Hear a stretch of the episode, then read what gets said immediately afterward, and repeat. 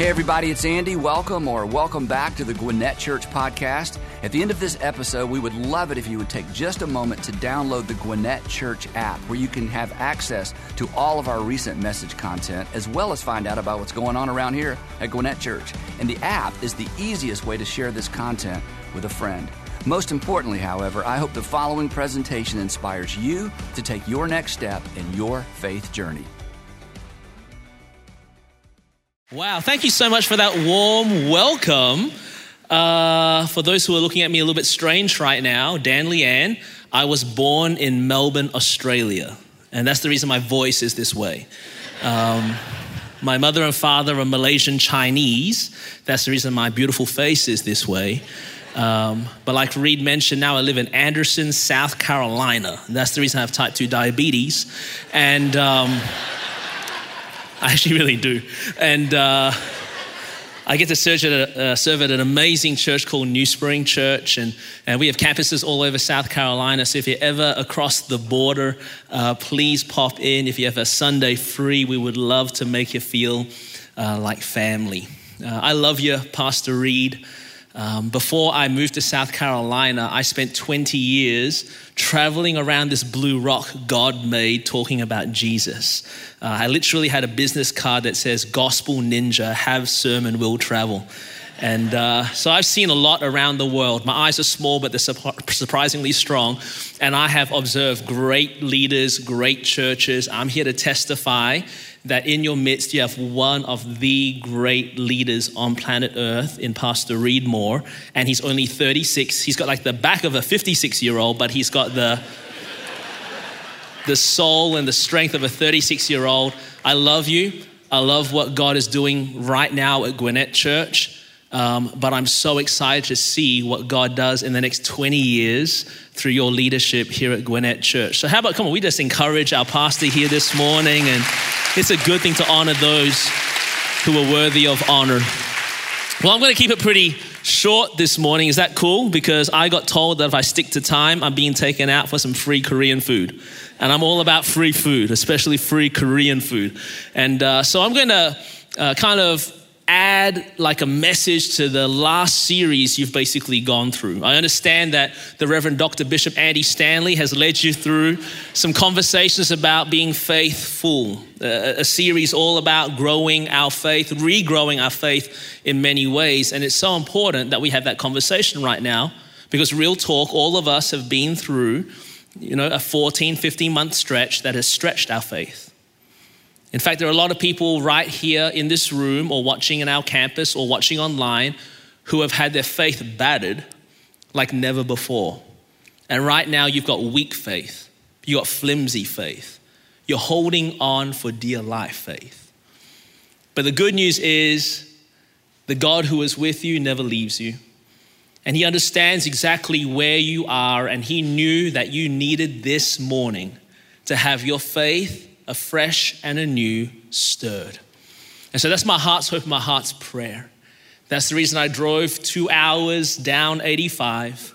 That's the reason I convinced my wife that my first weekend off in three months was going to be spent in Atlanta with, you know, a couple hundred of my, you know, new best friends. The reason I came is because I believe with all of my heart that God wants to build your faith this Sunday. And the way we're going to build faith here this morning is we're going to engage in a very simple question. And the question is this Where is God when he's silent in the storm? Where is God when he's silent in the storm? All of us at some stage in our journey have been through a storm a meteorological one, a metaphorical one. And there have been times where, in the middle of a storm, you cry out to God and He moves instantaneously. Protection, provision, a sense of His presence. Right away, that storm dissipates and disappears, and we give glory to God for those moments. But there are also times in this journey where the clouds gather, the storm brews, and our lives get hit. Our worlds are rocked, and we turn to God and instead of Him speaking loudly and clearly, we are met with uneasy silence from heaven. It's like someone bumped the mute button there. And it's important for us, dare I say, imperative for us as a faith community to wrestle with those moments because silence can be discouraging. Silence can be destructive. However, if we allow the Word of God and the Spirit of God to help us navigate these seasons of silence, this silence might actually become for your life the place and the space where your faith grows most. So that's what we're going to do for about 25 minutes. We're going to talk about where is Jesus when he's silent in our storm. And then after that, we're going to have a conversation about where I can find the best Korean barbecue within a 20 minute drive. Is that cool? That's the game plan for this morning. Let's pray and we'll jump into this simple word. Father, Son, and Spirit, we love you. Help. Amen. I really want this free Korean barbecue. I remember going through a storm uh, a couple of years ago that was met with uneasy silence. The storm came in the form of my firstborn child, Caitlin. I'm not gonna lie, I went into child raising pretty confident. I was a youth communicator, she was a young person. I thought we were gonna get each other. I read a book. I thought I did everything one could do to prepare themselves for the rigors of child rearing. And sure enough, for the first six months, it was relatively easy. She ate well, she slept well, she even smiled for pictures. I was considering writing a book. But then something started happening after six months that didn't stop happening for two years. At 11 p.m., and then again at 1 a.m., and then again at 3 a.m., and then again at 5 a.m., my baby girl would rise up out of her slumber and begin to cry. I'm not talking about cute baby tears that make you want to take a picture for all posterity. I'm talking about blood curdling screams that make you want to throw holy water on her and see if something flies out. You know what I'm saying? That kind of crying. So, there, my wife and I found ourselves on this little black couch in our little house night after night, crying wife, crying baby, and me nearly crying, but not crying because I'm a manly man, exhausted. Days turned into weeks, weeks turned into a month, and every night we found ourselves in the exact same spot sleep deprived, exhausted, feeling like failures as parents. And the whole time, Jesus was silent in our storm. There had been other seasons in our journey where we cried out to God and He moved instantaneously. Protection, provision, His presence. We felt Him right away, but for some reason, we went through this particular storm feeling so alone. And I was doing everything right by the book. I turned to prayer first and foremost. I got told that prayer can move mountains, so I just assumed that prayer could silence a baby. And so I'm praying these crazy prayers. I'm doing these like theologically incorrect deals with heaven. Hey, God, I'll serve you the rest of my days for free if you just help us go to sleep one night. But night after night, it felt like our prayers were bouncing off the ceiling that we were going forward unheard. And like Jesus was really quiet in our storm. You ever felt that way before? So I thought to myself, if the prayers weren't going to do it, we're going to push it to the next level. We're going to bring the word of God into it. You know what I'm saying? So I pull out my Bible, I find a concordance, a concordance is just a book with all these different references. Basically, if you're trying to find the word stillness, go to a concordance and it'll show you every single verse. So there we are, just claiming verses over our crying baby girl. Every verse with the word stillness, silence, peace, quiet, shut up, like every, just speaking it over our baby girl. We're rubbing the Bible on her head. But night after night, silence in the storm. Silence is distressing, silence is disturbing, and in our exhausted state, silence was becoming destructive. So I thought to myself, if the prayer and the word of God won't do it, I'm going to really roll out the big guns. I'm going to bring out some worship music. And so I've got Darlene Zschech and she's singing Shout to the Lord, and I've got the Bible and it's being read. I'm praying these prayers, but still, night after the night, no change. I thought I'd bring some preaching into it. So I turn on Christian TV. I remember Joyce Meyer is preaching. Now Darlene is singing. I'm praying these crazy prayers. I'm rubbing the Bible on her head. Still, nothing, no change, silence in the storm. And because I'm a part of a faith community, there are well meaning segments of every faith community who will remain nameless, women who will come forward with advice on how to get your children to go to sleep.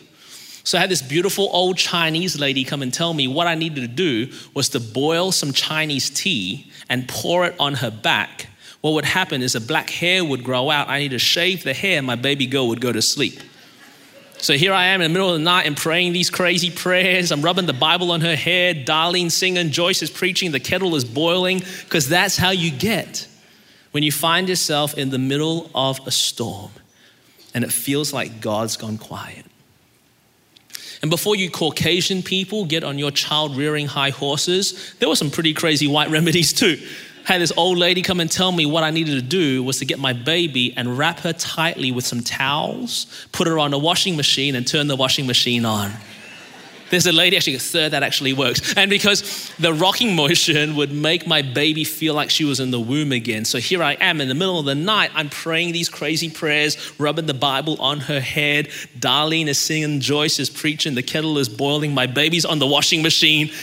Because that's how you get when you go through a storm and it feels like God has gone uneasily quiet. You don't doubt his goodness. A bloodstained cross proves once and for all that he's good. You don't doubt his strength. An empty tomb shows us that he is ever strong. But you do ask this question in the quiet of your soul Where is your goodness and your strength right now? Because this silence is distressing, it's disturbing, and it's becoming damaging to my faith. Now, the reality is, there are a lot of people here right now who don't know the pain of sleep deprivation or feeling like a failure because you can't get your baby to go to sleep. But I know for a fact that everyone in this room right now, or watching online or in our campus, knows exactly what it's like to go through at least a period of time where it feels like God does not move quite as quickly as you would feel comfortable. It might be that financial storm. We've all been through one in the last year and a half. The economy contracts, your business shrinks, you're holding on for dear life, but over the last couple of months, you've seen everything defrost again and, a, and an economy kind of, you know, find its momentum again. But you're asking this question where is my comeback? In fact, I'm seeing everyone around me flourish again, but for me and my wife or me and my husband, we've only gone backwards and we've stayed backwards. You might have found yourself with your spouse this week sitting at your dinner table looking at some bills, wondering how you're going to make ends meet when it feels like the ends want to run away from one another. And you've asked this question Jesus, I know that you're the God who has cattle on a thousand hills. Can't you just spare one? Why does it feel like you're so quiet in our financial storm? How about those family storms? They're called teenagers.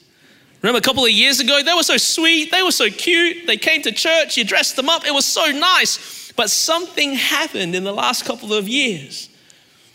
And you're doing everything right by the book. You're checking every single box. You are raising them in such a way that they were not meant to depart from these paths. The Bible promised that, but not only are they departing, they're running away at a rate of knots, and it wrecks your soul asking this question why do my friends have teenage kids who still worship God and they're all growing closer together. But for me, it feels like you're not listening to me.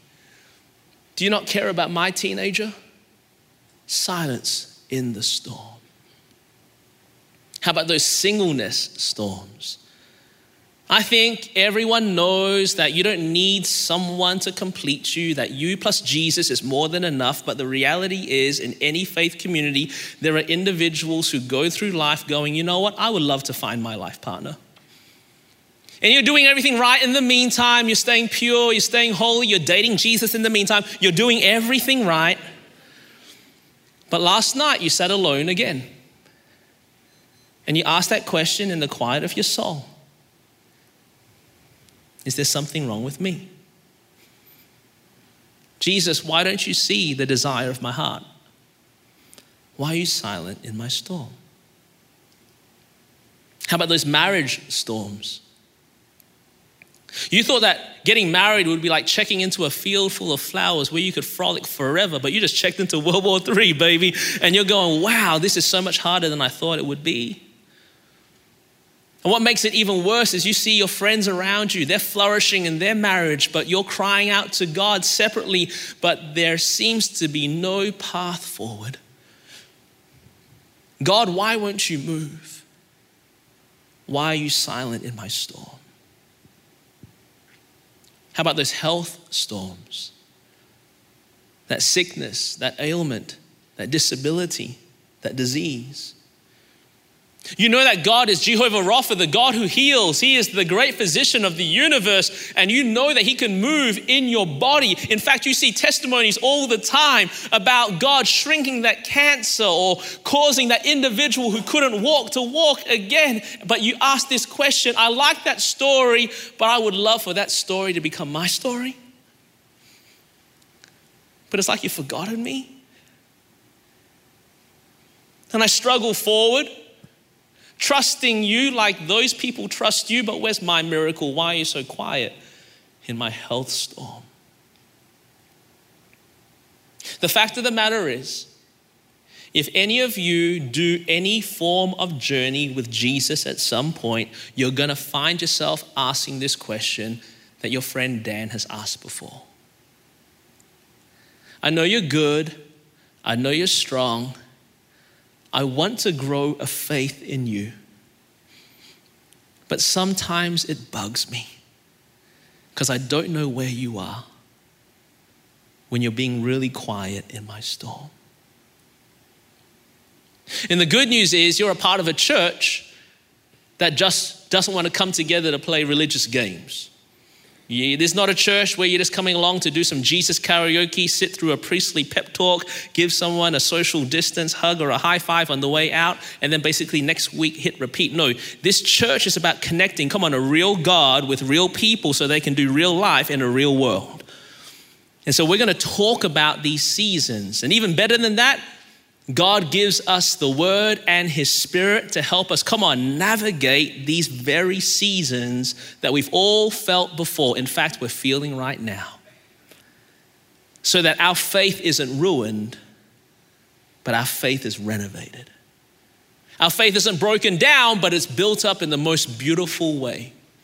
So, what I want to do in my remaining 15 minutes and 14 seconds with you is I would love to turn to the Word of God and have a look at a time when Jesus went quiet in the middle of his disciples' storm.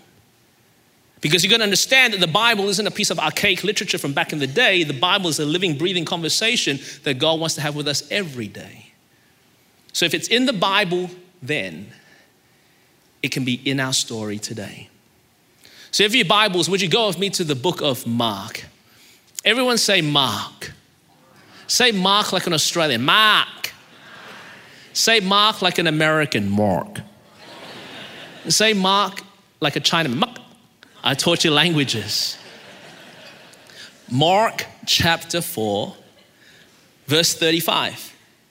This is Jesus going a little quiet in his disciples' storm.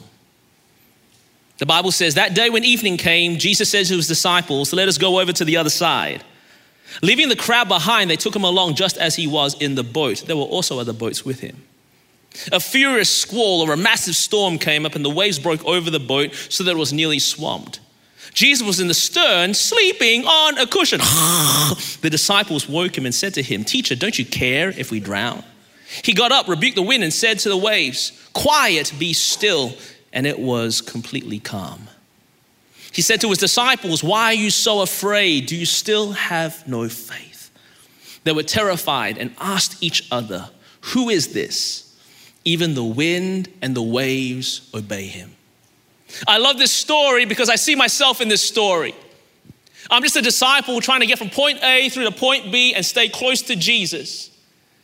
And this day, the disciples are told by Jesus to get into a boat to go to the other side. First and foremost, we need to break this paganistic, erroneous thinking that says that when God is speaking to you, it means that He's happy with you. If God is silent, that means He's angry with you. No, the disciples were smack bang in the middle of God's will, if you will. They were commanded to get into the boat to go to the other side. Sometimes bad things happen to good people, and it feels like God's quiet.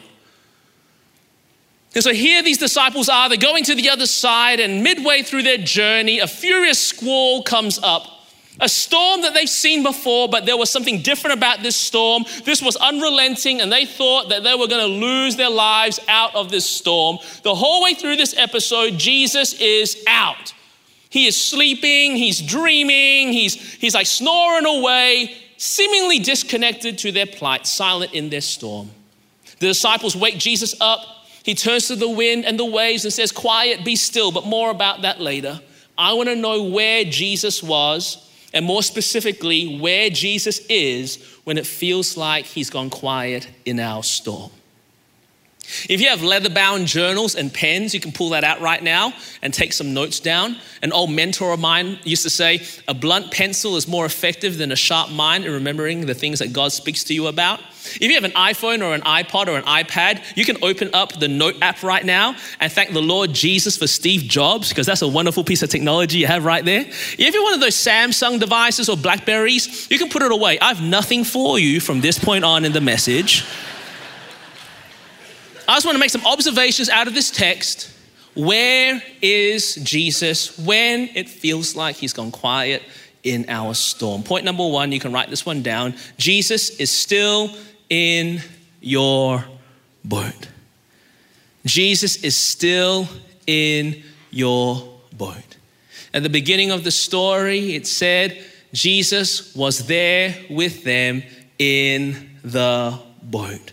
If you walk away with nothing else, I hope and pray that you walk away with this that Jesus, come on, is still in your boat. He has not left you. He has not forsaken you. He has not turned his back on you. The going has got hot, but Jesus hasn't got going. Come on, Jesus remains in your boat. The one whose name literally means Emmanuel, God with us, is still in your boat. In the darkness, He's still in your boat. In the confusion, He is still in your boat. In your lack, He is still in your boat. In your heartbreak, He is still in your boat. In your betrayal, He is still in your boat. He doesn't leave, He doesn't forsake, He is still in your boat. Smile. That's really good news. Because I can't guarantee you that your season will change over anytime soon, but I can promise you, irrespective of the season, He remains in your boat. As the rain drenched the disciples, the rain drenched Jesus. As the waves tossed the disciples, the waves tossed Jesus. As the sea threatened the disciples, the sea threatened Jesus. If that boat capsized and the disciples would have to make a swim for shore, Jesus too would have capsized and would have to make a swim slash walk for shore because Jesus was still in their boat. Jesus is still in your boat. Not only is Jesus still in their boat and your boat, number two, write this one down Jesus is still in control. Jesus is still in control. The Bible says here that throughout this entire ordeal, Jesus is asleep on a cushion. Now, I can understand why some people interpret that as Jesus being nonchalant, apathetic, and not caring. Jesus slept on his disciples. Like, how, how heartless is that? How cold is that? But you got to understand that Jesus' love for us was proven once and for all at Calvary. That's the reason Romans chapter 5 and verse 8 reminds us, but God would demonstrate his love for us in this, or prove his love in this, that whilst we're still sinners running in the other direction, Jesus would bleed and die for us. Or in other words, the love of God the caring of Jesus was proven once and for all on that bloodstained cross. So, therefore, we must logically conclude that if he slept, he didn't sleep because he didn't care. He must have slept for another reason. I would propose to you that when Jesus is quiet, he's not quiet because he doesn't care, he's quiet because he's not stressed. And he's not stressed because he's still in control. He hasn't slipped, he hasn't lost grip. He is still in control. And we know he's still in control because Colossians chapter 1 reminds us that this is Jesus, y'all. He is the firstborn over all creation. That's a theological talk for he's the boss of the universe, through whom everything was made, for whom everything was made, in whom everything is held together. He's literally got the whole world in his hands. Every particle, every element, every ion, everything is held together by the person of Jesus. With Jesus, everything is held together. Without Jesus, everything would discombobulate and blow apart. But because of Jesus, His power, His presence, and His promise, you can know right now, whatever you are sailing through, your life will be held together because He is still in control. Where are my 80s babies at? Where are the 80s people at? Remember Sylvester Stallone back in the day? I want to educate all the young people here. You don't know who Sylvester Stallone is? A great Italian American who dominated Hollywood for like 20 years, playing only one role in every single movie. Uh, that's him. Every single movie. There was a movie back in the day, young lady, it was called Cliffhanger. In this situation, he was playing like a, like a rock climbing instructor kind of dude, and he's like with a woman who seemed inconsequential to the rest of the plot in the opening scene. So right away, you know what's gonna happen. This woman be falling, right? So sure enough, boom, she falls. Sylvester grabs her and tries to calm her down. Could you imagine? Like hanging over like a hundred foot jagged, like rock edge kind of drop, and the dude be trying, you just under, don't understand a word he's saying. And you think to yourself, there's one guy in Hollywood who has the power, the strength, you know, the, the history of steroid abuse that, that were literally strong enough to carry this woman to safety. It's Sylvester, but not even Sylvester could hold on. Because eventually Sylvester had to let go. And she falls, ah! and the last thing she sees before she hits the ground is, what a way to go. Jesus doesn't slip. Jesus doesn't lose grip. I'm sure that he's ambidextrous, meaning he can use both hands equally well. But the Psalms talk of a particularly strong right hand, come on, with which he grabs hold of your life, amen, and he won't let go. He is still in control. And if the disciples paid closer attention, they would have known that right from the beginning. Because what did he say right there at the beginning in verse 35? Let us go over to the other side. He didn't say, hey, today's a nice day to go out into a lake to drown. He said, we're getting, come on, to the other side. He had already given them the ending to this story. And he could because he was still in control. He hasn't lost grip on your family. He hasn't lost grip on your financial world. He hasn't lost grip on your business. He hasn't lost grip on your health. He hasn't lost grip on this nation. Come on, he is still in control. Thirdly and lastly, write this down. Not only is Jesus still in your boat, not only is he still in control, but Jesus is still up to something good. Jesus is still up to something good. I love the way this story comes to a conclusion. Disciples are freaking out in the boat. They must have conveyed, convened some kind of meeting to work out who was going to wake up Jesus. It would have been a tense meeting because up to this point, they've seen Jesus basically commands the power of life and death. So they're not trying to mess around with Jesus right now. But they're like poking each other, they're holding on for dear life. They're going, hey, Peter, you should say something. You always be shooting off your mouth, you know, just, just, just say something right now. And Peter goes, Well, he called me Satan last week. I don't want to push it right now. hey, Thomas, you should say something. Well, I doubt he'll listen to me. hey, Judas, you should say something. I don't know. He always looks at me weird. You know, so, so they're having this conversation. Somehow Jesus is awakened. He turns to the wind and he turns to the waves. He says, Quiet to be still, and creation is calmed. Don't miss that. Don't allow a season of silence, come on, to rob you of the revelation that our God is as strong as He has ever been, and nothing in creation gets the final word. Come on, God alone gets the final word. Come on, don't allow a season of silence, of pain, of confusion to rob you of this beautiful truth that our God, with a word, can still the wildest storm. I just feel in my spirit, I need to take you back to Sunday school for like 30 seconds. Is that cool to stir some faith here in this room? Come on, our Jesus is just as strong as he has ever been. Come on, he's so strong, he could create the heavens and the earth in six days and still give us a day off to watch college football. Come on, this our Jesus. He's so strong, he could bring forth the nation of Israel out of nothing but a pensioner and his barren wife. Come on, this our Jesus. He's so strong, he could bring down the walls of Jericho with nothing but a sling and a stone. Come on, this our Jesus. He's so strong, he can divide a Red Sea with nothing but a stick and a gust of wind. Come on, this our Jesus. He can fell the giant Goliath. He can close the mouth of a lion. He can heal the sick, raise the dead, basically birth the church and save your crazy life. Come on, this is our Jesus and he is as strong as he has ever been. And with a word, your story can change. But in the meantime, don't miss it. He's up to something good. And we know that because at the end of the story, he's going, Why are you guys still so afraid? I'm trying to take you on a journey. And the thing I'm trying to grow more than anything in your journey is your faith.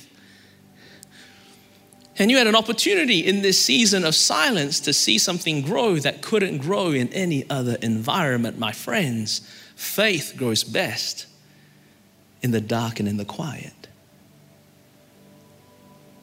We can theologize that He is Jehovah Jireh, the God who provides, but you just wait.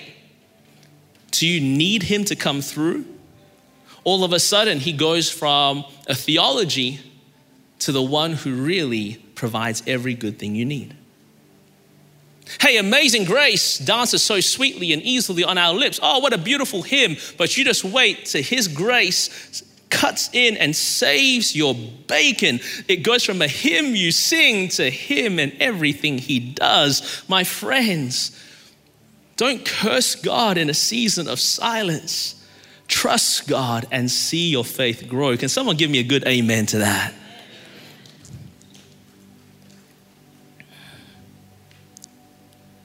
Faith grows best in those environments. So, simply, my heart's hope, my heart's prayer is this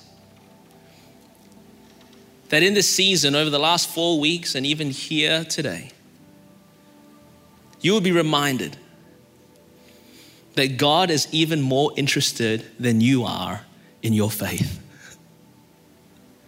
And He wants to give you all the equipment, every tool, every truth required to see you build, come on, an overcoming faith.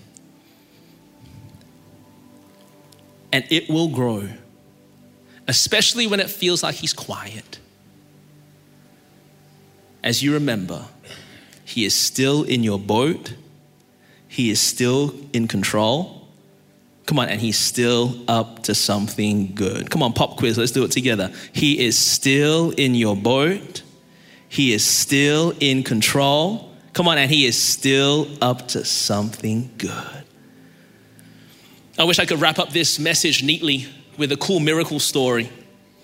A fun little miracle story on how my baby girl went to sleep.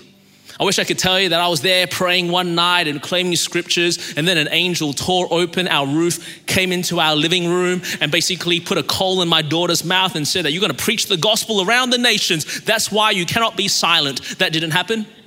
My baby girl went to sleep after two years because she got really tired. but fear not, my wife and I were smart enough to make another one to pick up where his sister left off. so here we are again crying wife, crying baby boy, and me nearly crying, but still not crying because I'm a manly man. But this time there's a difference. This time there's a confidence. This time there's a faith. I remember one night, my wife is exhausted but still stunning, and she looks at me in the middle of the night. She goes, Babe, we're gonna be okay. Because Jesus is still in our boat. And I told her, Babe, you're right. And I already knew that because I taught you that. okay, maybe the story didn't happen that way.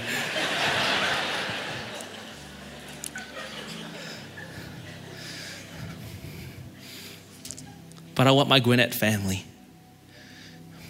When you find yourself one night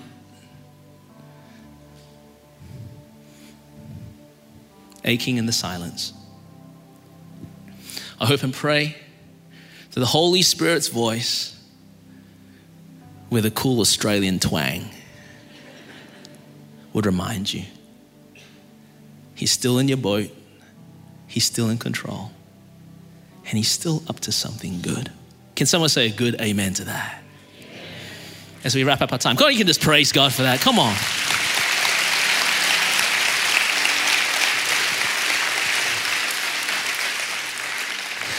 We're going to wrap up our time. I've already blown my free Korean, so we may as well go into O time. Um, I want to finish off today by just doing two simple things, really quickly.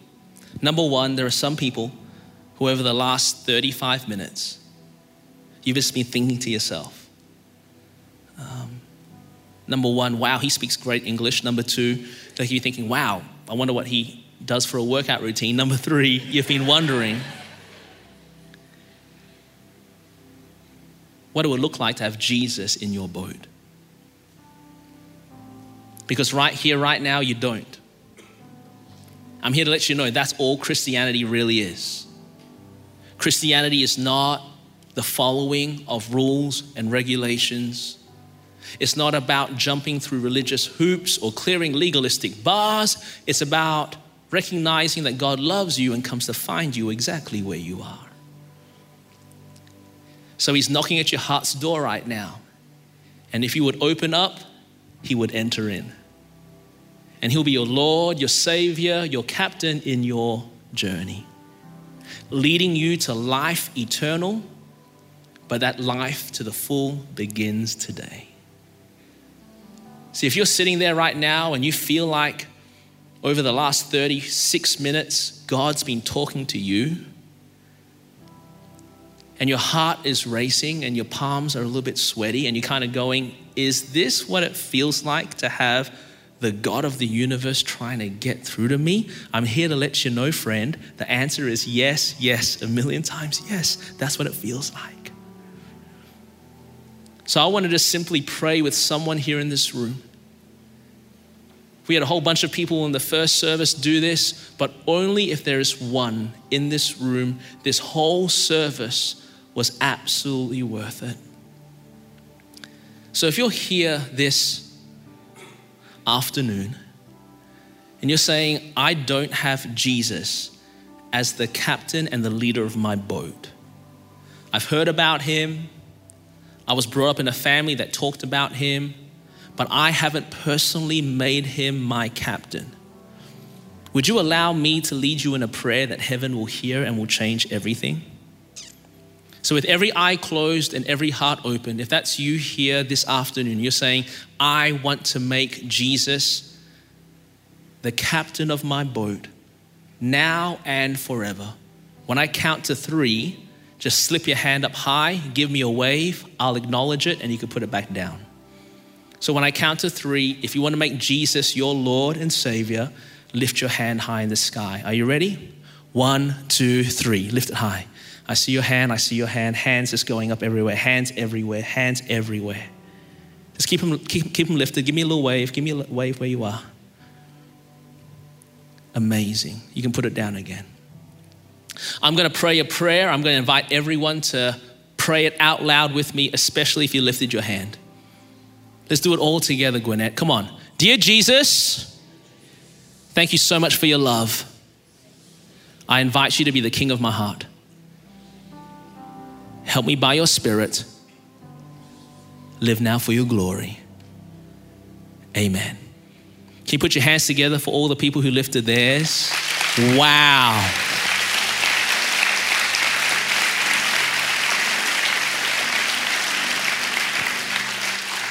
At the end of this gathering, I'm going to be milling around the front here. I had COVID in December. I still have antibodies, and I've been vaccinated. So I'm like clean. I would love to connect with you if you lift your hand, give you a fist bump, give you an appropriate side hug. I would love to celebrate with you. We're pumped about your jump, but we're committed to your journey. So we would love to not only pray for you, but connect you with some pastors and leaders here. Is that cool? All right. For the rest of you, um, I just want to take a few seconds to pray for someone right now who feels like they've gone through a season of silence and it's hurt them, or they're going through one of those seasons right now. And the Bible tells us that God opposes the proud, but He gives grace to the humble. So if you be humble enough to say, you know what, Dan, that's me, would you allow me to knit faith with you and see the grace of heaven come on, flow into your life? And I want to see protection and provision and a breakthrough and all that kind of stuff. But most of all, I want you to know Him in your boat like never before. Come on, this week. So, with every eye open and every head raised and everyone looking around in a judgmental way, if that's you, you're saying, you know what, Dan, I've been through or I'm going through one of those seasons. Would you just lift your hand high in the sky right now? Just lift it now. Go. Jesus, these hands are lifted as an act of humility. Promise maker, keep it. Add grace to their journey. Your presence, your goodness. In Jesus' name, amen. Gwinnett Church, I love you. We're family now. Any church that I basically blow right through the preaching counter with, I'm family with now forever. And I want to encourage you. There are beautiful days ahead. God is going to stir levels of creativity, levels of influence, levels of impact that this church has never ever tasted. There are literally thousands of people in this Gwinnett region who need the living gospel. And God is going to use this church and many other churches, come on, to bring it. But just make sure that as big as you grow, as much noise as you make, as well known as your pastors become, that this beautiful gospel message of a God who loves us so much that he would send his son Jesus to be with us always remains as the center point to which you return. May it be like a campfire you always find yourself warming by. And by the grace of God, may many thousands of people in this region find space around that campfire as well. God bless.